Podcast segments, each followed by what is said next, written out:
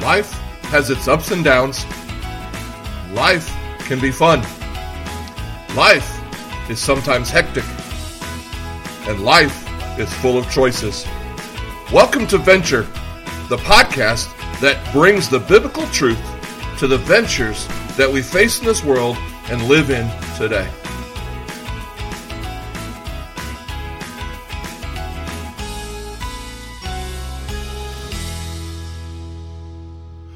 Everybody, welcome back to Venture Podcast. I'm your host, Dan Wills. I am pastor of Chandler Acres Church in Bellevue, Nebraska, and I'm so excited that you're joining with us today as, as we're going to finish up our series of What Would Jesus Undo? What is it that grieves God's heart? You know, week one, we talked about where Jesus would undo indifference.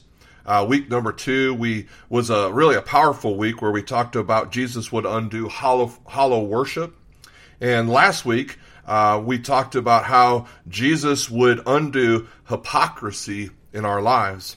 And so this week, Jesus would undo spiritual pride. Jesus would undo spiritual pride when we find our value and our meaning in ourselves in what we accomplish and how we compare to others, rather than finding that that we're supposed to be comparing it to Christ.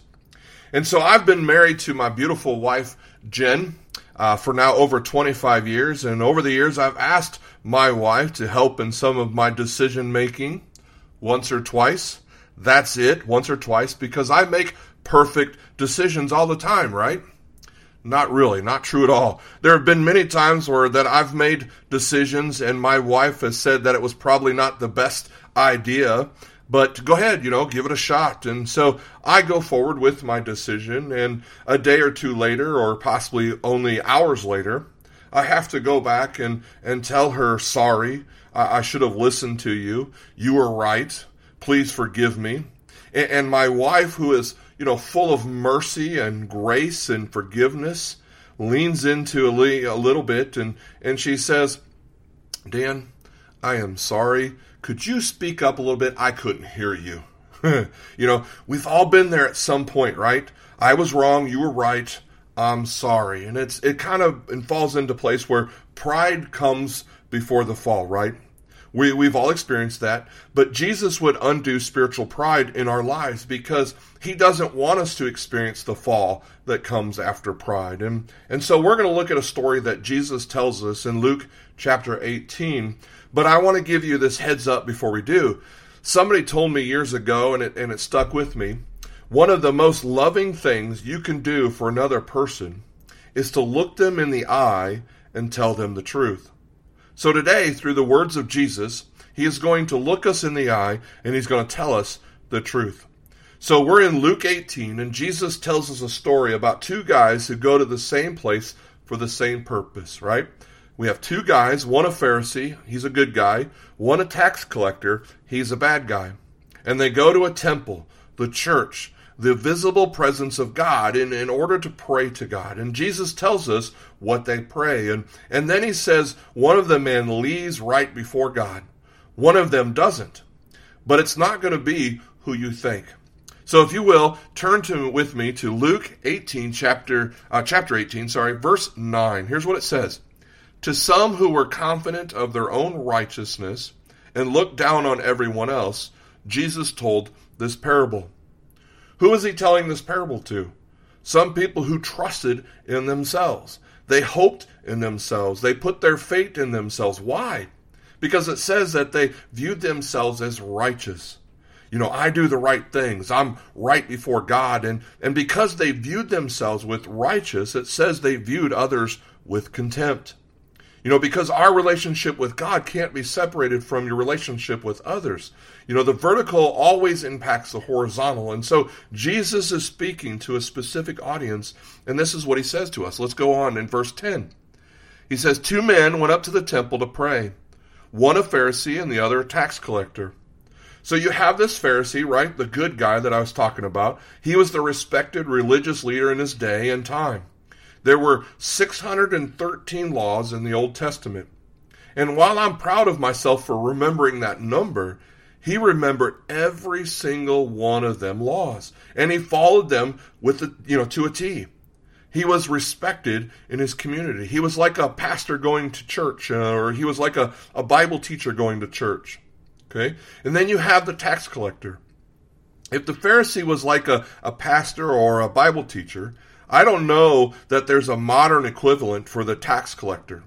Some translations say this that he was a despised tax collector because he didn't just collect taxes for his government, he collected taxes for the Roman Empire that had come in, conquered his country, and oppressed his people. And, and here he was funding the expansion of that empire throughout the world. So this guy that everybody grew up with was taking money to fund the government that was occupying their country. And but what's more is he took more than required to make himself wealthy. It was like a corrupt politician who was lining his own pockets. It's the drug dealer who's selling drugs to his own neighborhood in order to make himself rich. You know, he's the despised tax collector. And so they go to the temple to talk to God, and this is what happens. We have the good guy and the bad guy. And it doesn't matter if you've never heard this story before, but you can kind of imagine. It's kind of like it's Luke Skywalker versus Darth Vader. Or it's it's Jim and, and Dwight from The Office, or or maybe for you young young people, it's uh, Eleven and the Upside Down Monster or or for all of us older guys uh, or ladies that remember this, it's kind of like Chuck Norris and whoever poor whatever poor soul Chuck Norris comes up against, right? Okay, so you're you, you've got the good guy, the bad guy. You know, I know, and I know how the story ends. All right, so here's what it does. Look at verse 11 and 12. Jesus goes on, the Pharisee stood by himself and prayed, God, I thank you that I am not like other people, robbers, evildoers, adulterers or even like this tax collector. I fast twice a week and give tenth of all I get. The Pharisee said this. He said, God, thank you that I do the right things, and thank you that I'm better than everybody else who's around me. And get this the Pharisee wasn't completely wrong. He had some good things going on in his life. See, by the age of 12, he would have memorized the first five books of the Old Testament Genesis, Exodus, Leviticus, Numbers, and Deuteronomy. Not just the names of them, though, the whole thing, word by word. He spent time in God's Word. He, he tried to do what was right in his life. He had some good things going. But instead of seeing the good things in his life as a gift from God, he somehow began to see himself as the gift to God. And, and before we look down at our noses uh, at the Pharisee, right? We would be wise to recognize and acknowledge the Pharisee that lives inside of us. Amen? And so instead of, God, thank you so much that I get to be a part of the church where I see you move every single week, it's, it's God, you're welcome that I showed up today. Or, hey, or instead of saying, God, thank you for the gift that you've given me and these children to be able to raise to follow you as God, it's more of, you're welcome that I bring them to church because we stop seeing the good things in our life as a, as a gift from God and begin to see ourselves as the gift to God. We begin to experience spiritual pride, and, and spiritual pride promises us three things. It promises us self sufficiency. You know, I, I've got it, I've got what it takes, I don't need anybody else. Look what I've accomplished, look at the good things that I've done. It promises us self sufficiency. It also promises us self importance, where I have value. I live in the right neighborhood. I carry the purse with the right label on it. My kids go to the right school. I have an important job and I have value. I serve in leader, a leadership position at church. I have value because I'm self sufficient and self important. And because of that, I'm worthy, worthy of a, a self exaltation everybody look at me type of attitude. And yet spiritual pride is this inward emotion that leads to outward action that, that we would normally never want to be associated with. It's kind of like my first car. Uh, a few weeks back, I, I, remember I introduced you to my Oldsmobile Delta 8, uh, Delta 88 with my, my stereo that only worked when the headlights were running. And if you missed that, you, you got to go back a, a, few weeks and listen to that, that story that I shared. Um, but when I drove that car around, that Delta 88, it was a 1978 Delta 88 Oldsmobile. when I drove that car, my prayer life was fantastic. It was it was awesome because I would go around every single day praying, "Dear God, please don't let anybody recognize me while I'm driving in school today." You know, and I would like to know did any of you guys have a car like that, you know, where your parents would call it a character builder, you know? And that's how I drove until I saved up my money from my jobs. And my parents pitched in a little bit. And, I bought a 1988 Buick Century. I had another stereo put in that car as well, but but somebody who knew what they were doing put it in there so it didn't run as uh, the headlights were running. But anyway, and, and I would drive around listening to my Vanilla Ice, okay, trying to impress people. I didn't pray that people didn't recognize me. So what changed? Obviously, I was in a, a different car, but what changed was my inner emotion that, that led to different outer actions. And spiritual pride is the exact same way. We experience the emotion like the Pharisee, and it leads to outer action that we would normally never want to be associated with in like comparison. Would you look at what the lady is wearing? You know, we would say something like that, or would I would never be caught dead in that. Like, why didn't somebody say before she left the house that that's not a good look? You know, why? It's a comparison. Why do we compare? Because it's easier to have value in and feel value in ourselves by lifting ourselves up by pushing others down. You know, you want to know who the worst group is at comparison? It's parents. You know, it kind of goes like this Babe, I know we're not perfect parents, but John and Michelle, Michelle's kids, they are crazy. They're going to end up in prison if something doesn't change.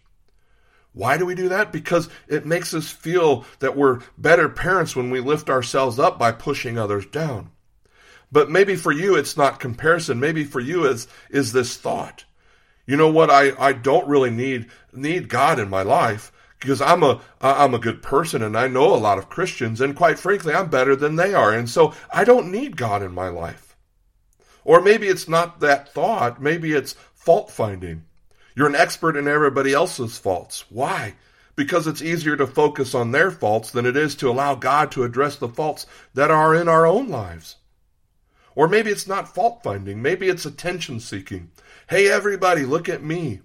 You know, that we're more concerned of how many people like our Instagram post of a, of a Bible verse than, than we are allowing God to use that Bible verse to transform us to become more like Him. You know, hey, it's everybody, look at me. You know, I've been a pastor for over 15 years and I, and I certainly don't know everything, but here's my guess that most of us don't struggle with spiritual pride, that inward emotion that leads to those outward actions because we wake up in the morning and we think we're, that we're that awesome.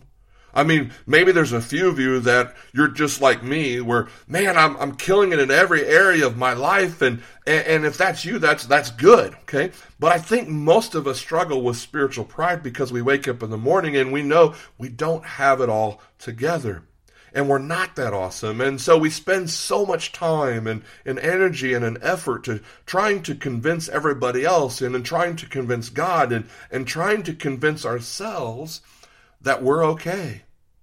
And so maybe spiritual pride comes up in comparison, or, or maybe you struggle with the sneaky version that I'm going to call reverse spiritual pride that, that goes like this. I can't receive a compliment with the simple and gracious thank you, but instead I have to deflect it with sarcasm. It's better to be lucky than good.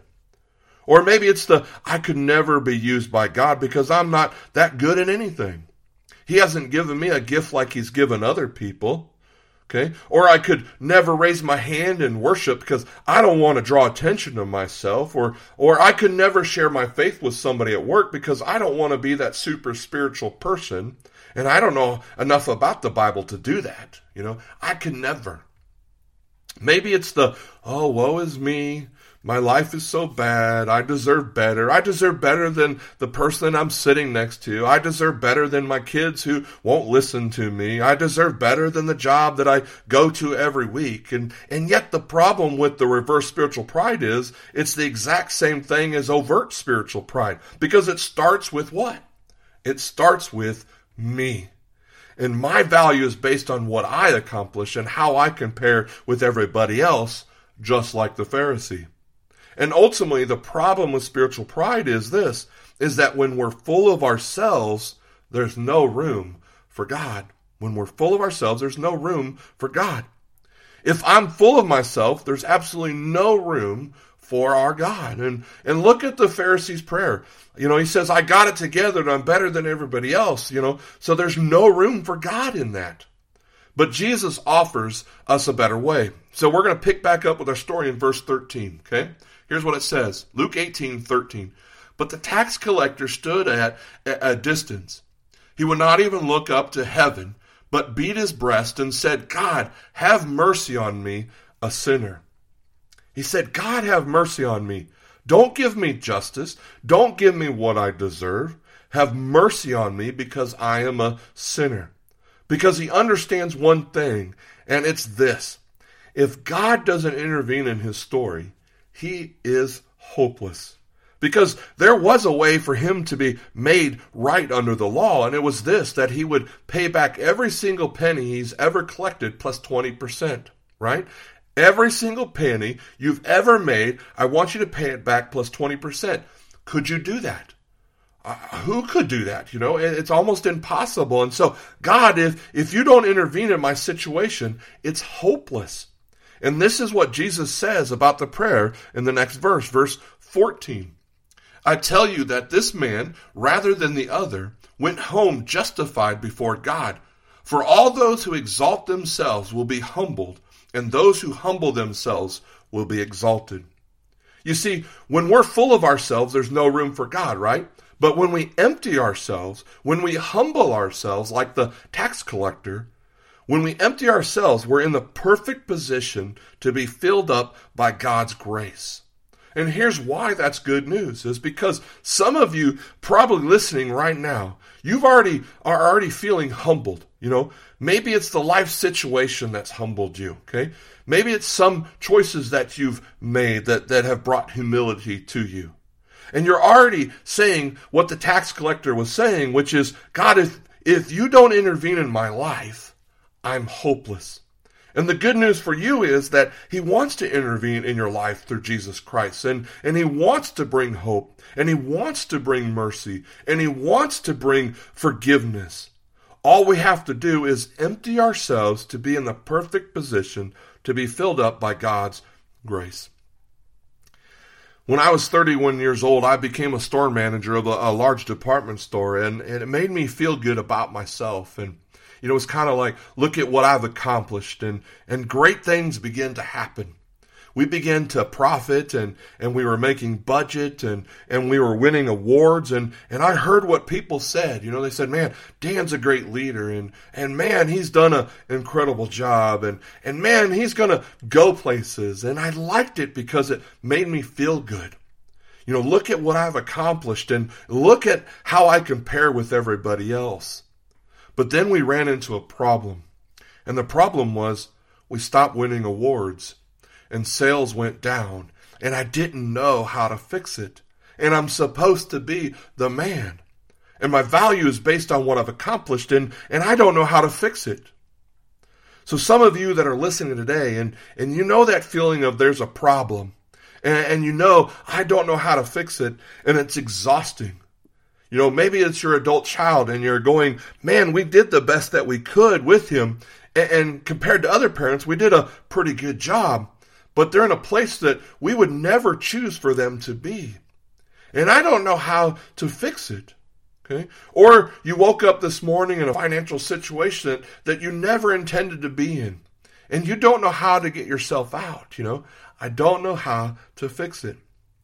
Maybe it's the relationship that you're in and you're saying, forget it, make it, forget making it great. You know, I don't even know how to make it work and, and I don't know how to fix it. And if you ever been in that situation, it is isolating, it is depressing, and it's maddening. And I remember one day I just finally had enough. And I said the things that we think, but we don't dare say to God. You know, I was like, God, where are you? I don't understand why this is happening. This isn't what I signed up for. I didn't move my family across the country for this, for, for nothing. God, why do I feel alone? God, why, why won't you help me? God, are you hearing what I'm saying? And there's only been a few times in my life where I felt God almost spoke audibly to me in a really clear way. And that was one of those times. And he asked me this question as, as I was just letting him have what I felt inside. He said, Dan, how many? And I was like, What do you mean, how many? You know, that's ridiculous. I don't even know what you're asking. And he said, How many times do I need to tell you you are called to ministry? And I was like, I don't know, God. That's a kind of a ridiculous question. I, I can't just pick a, a number. And he said, How about a thousand? I said, Well, that would be enough. You know, if, if you're going to give me a thousand, that would be spectacular. He says, What about a hundred? And I said, God, a hundred would be incredible, but but I still don't know. And he said, What about ten? And I said, God, ten would be enough, but I'm still, you know, I'm just not sure. And he said, What about one? And I said, Yeah, God, one time should be enough. But and then God said this I am asking. You see, he got me because what he said to me was this You can posture yourself like the Pharisee as long as you want, saying, Look at what I've accomplished, look what I've done, but you're not going to find what you're looking for because what you're looking for in this is this unattainable goal.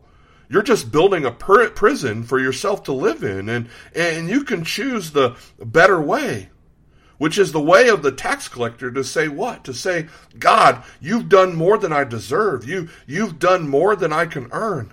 Because without you, my situation is hopeless. And, and what God did in that period of my life, I don't want to ever go back through that. But I wouldn't trade it for anything. And that story is emotional to me, not because of the difficulty, but because of the goodness of God, that, that He loved me enough to essentially look me in the eye and, and tell me the truth, which is the better way to live through humility. Because when you empty yourself, not only are you in the best position to receive God's grace, you're also in the perfect position to, to be used by God. When you empty yourself, you're in the perfect position to be used by God. Sometimes I, I have people ask me this question, Dan, do you ever get nervous when, when you preach? You know, like if it's in, in front of a hundred people or a thousand people or if it's a hundred thousand people, does that make you nervous? And and the honest to goodness answer is is absolutely not. Absolutely not, because when I step up to preach, I, I know that God has called me. He He has equipped me and He'll be glorified through me. So absolutely not, because when you humble yourself before God, when you empty yourself, you're not operating out of a position of weakness. Humility is a position of strength, not weakness as pride is a position of strength, but but not my strength, not my sufficiency, not my importance, not that my name would be lifted up as a position of strength, because God is sufficient through Jesus Christ. He is enough for me, whether He uses me in a spectacular way or in an ordinary way of, of going to work, doing my best, going home, loving my spouse and, and loving my children, and never seeing any results outside of more than I deserve. It's more than I can earn. And so Jesus Christ is enough. And, and that is the most confidence building situation and position that you'll ever find yourself in because God has called you. He's equipped you and he wants his name to be lifted up through you. And, and you're going, Dan, that's awesome for, you know, for a preacher. But I'm just a stay at home parent.